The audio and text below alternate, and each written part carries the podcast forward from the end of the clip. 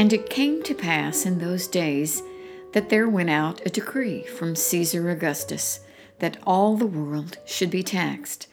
And this taxing was first made when Cyrenius was governor of Syria.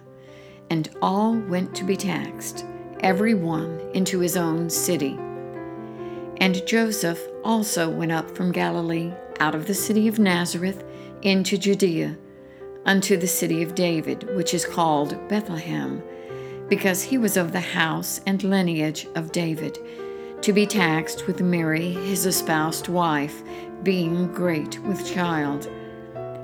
And so it was that, while they were there, the days were accomplished that she should be delivered.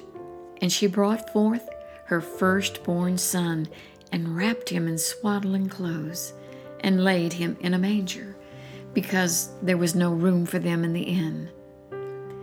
And there were in the same country shepherds abiding in the field, keeping watch over their flock by night.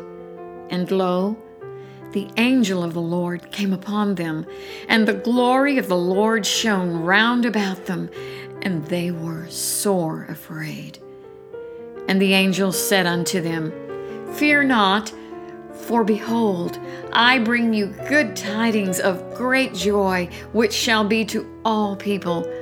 For unto you is born this day in the city of David a Savior, which is Christ the Lord.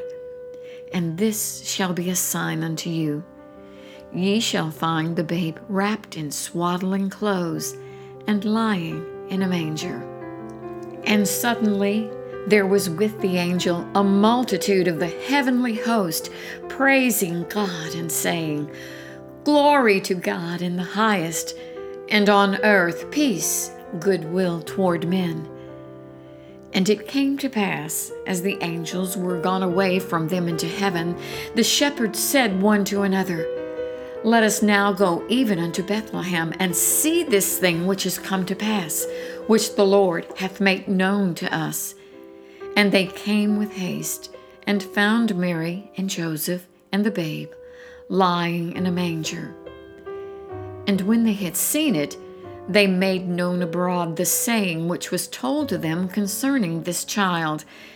And all they that heard it wondered at those things which were told them by the shepherds.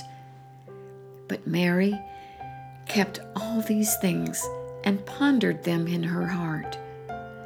And the shepherds returned, glorifying and praising God for all the things that he had heard and seen as it was told unto them.